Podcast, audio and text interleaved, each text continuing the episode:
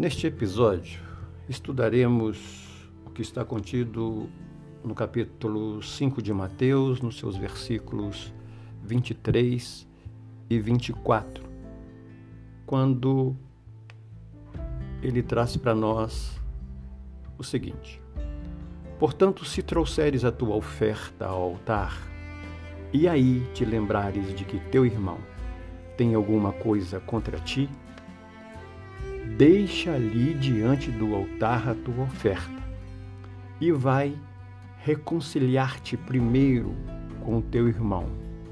E depois vem e apresenta a tua oferta. Inicialmente trabalharemos o versículo 23, quando traz para nós o seguinte: Portanto, se trouxeres a tua oferta ao altar, e aí te lembrares de que teu irmão tem, um, tem alguma coisa contra ti. Trabalhemos de forma calma, pormenorizada, com o objetivo sempre de extrair o máximo desses ensinamentos de Jesus. Portanto, se trouxeres a tua oferta, o início da orientação de Jesus é conclusivo deixando ao livre-arbítrio a decisão quanto às nossas ofertas a Deus. Muitas oferendas se faziam naquele tempo de acordo com a circunstância e condição financeira do doador, que por ser pobre não ficava impedido de realizá-las. Sempre de feição individual, decisão própria, caracterizando assim renúncia.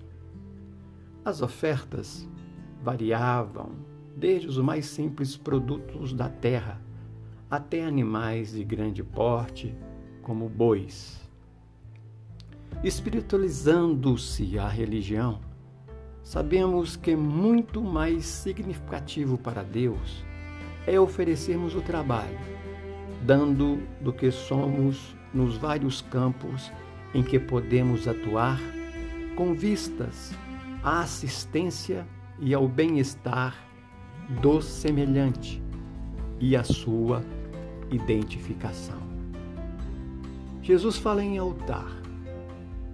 No ao altar, a terra pode ser considerada um altar, onde se operam-se esforço e progresso. O núcleo das atividades espirituais pode também ser encarado como um altar. Precisamos estar atentos com relação ao modo de agir em todos os ambientes. Essencialmente, o altar por excelência é a mente, o coração, razão pela qual precisamos manter pensamentos retos e sentimentos equilibrados. Há muitos altares na terra, na terra erigidos a Deus, a Jesus, aos santos, aos bons espíritos. Todavia existem altares destinados à vaidade, aos vícios, a certos tipos de transações, a satisfação dos sentidos. A que altar iremos ou temos levado a nossa oferta? E o evangelista continua: E aí te lembrares que teu irmão tem alguma coisa contra ti. Cada lugar, além do ambiente visível, conta com vibrações específicas. O altar íntimo do ser evidencia, segundo as cargas dos desejos e emoções, os padrões positivos ou negativos. Aí circulam as ondas de alegria ou de tristeza, de euforia ou de constrangimento, de conformidade ou de remorso, bem como o fio das causas que as alimentam. Na proposta de pacificação interior diante do Criador, é preciso nos lembrarmos dinamicamente da postura e adotar perante pessoas, situações e coisas. Identificando os porquês, poderemos, adotando humildade e discernimento, abrir canais conscientes para a estabilização do piso firme que nos garantirá segurança e a harmonia nos refolhos da alma. Como filho de Deus, todos somos irmãos. A família espiritual cresce à medida que nos esclarecemos e evoluímos, formando pelos níveis de sintonia os grandes grupos, cujos componentes se identificam por objetivos e ideais.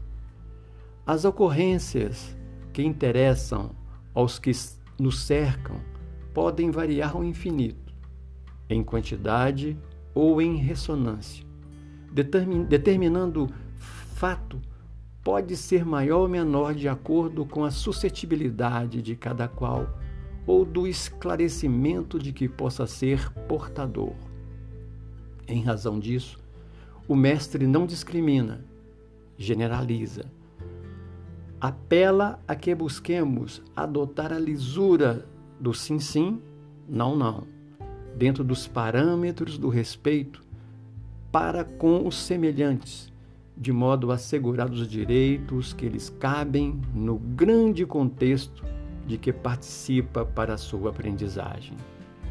Em sua sabedoria, ele define contra ti.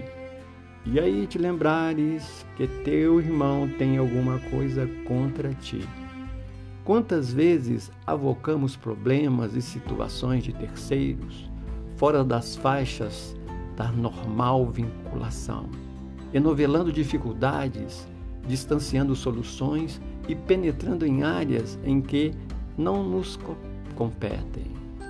No entanto, ele propõe exame de circunstâncias, a fim de que elas expressem um posicionamento íntimo, destituído de qualquer peia ou algema que nos prenda negativamente a alguém que possa ter sido por nós prejudicado. Esse alguém é o ponto de referência em que se fecha o grande e primeiro mandamento: Amarás o teu Senhor teu Deus de todo o teu coração, de toda a tua alma e de todo o teu pensamento. E amarás o teu próximo como a ti mesmo. Estudando ainda, continuando no, capítulo, no versículo 24, Mateus ainda traz para nós: Deixa ali diante do altar a tua, a tua oferta e vai reconciliar-te reconciliar primeiro com o teu irmão e depois vem e apresenta a tua oferta. Trabalhemos o deixai ali diante do altar a tua oferta. Utilizando-se da imagem de um fato amplamente adotado no, no meio em que se movimentava, Jesus doa recurso para o reconhecimento pleno do que significa ter tranquilidade no coração. Se o altar nos mostra-nos um lugar mais apto a um relacionamento com o Criador, a consciência como ponto de referência de nossas ligações com Ele deve estar perfeitamente harmonizada a fim de que haja ressonância nas propostas de realização ante a grandeza divina. Esse altar da consciência acolherá a essência das melhores propostas da vida, garantindo-nos condições de recompor as vias do destino, expressando em estabilidade interior. Somos assim, portanto, concitados a deixar ali, diante do altar, o melhor dos nossos propósitos para buscarmos os instrumentos indispensáveis de pacificação interior junto daqueles a quem porventura maltratamos ou ferimos. Trabalhemos agora o vai reconciliar-te primeiro com teu irmão e depois vem e apresenta a tua oferta. A harmonização, o entendimento inserido no vai reconciliar-te primeiro, constitui-se o princípio fundamental de identificação com a lei de fraternidade vigente no universo. É através do próximo que encontramos o Criador. Como buscamos ou referenci referenciamos em altares, cânticos e preces, se ali, no semelhante, que ele se posiciona objetivamente a nos convocar para a grande integração com as forças do amor que equilibram a sua criação infinita. Por isso, por isso mesmo, a reconciliação passa a ter absoluta preferência no painel de opções na edificação espiritual. Sem esse esforço, os propósitos de elevação se converteriam em pura expressão exterior sem qualquer objetividade. A luta de libertação implica em coragem e perseverança, a, a desafiarem inteligência e a capacidade de planejamento. O plano reencarnatório é vasto palco de companheiros ávidos de paz com Deus, em sua maioria desafiados pela necessidade de reconciliação com, com os adversários de outras eras. A proposição de Jesus e depois vem apresenta a tua oferta é extremamente consoladora. Compreendendo esse fato, incumbe-nos refletir sobre a bênção da experiência física que hoje usufruímos. Através dela, busquemos valorizar e aproveitar ao máximo o ensejo de reaproximação com muitos que, apesar de menos simpáticos nos terrenos da convivência, representam a grande chance de equilíbrio pessoal, a abrir leira fértil de alegrias espirituais na busca de um futuro melhor que reflitamos nesses ensinamentos.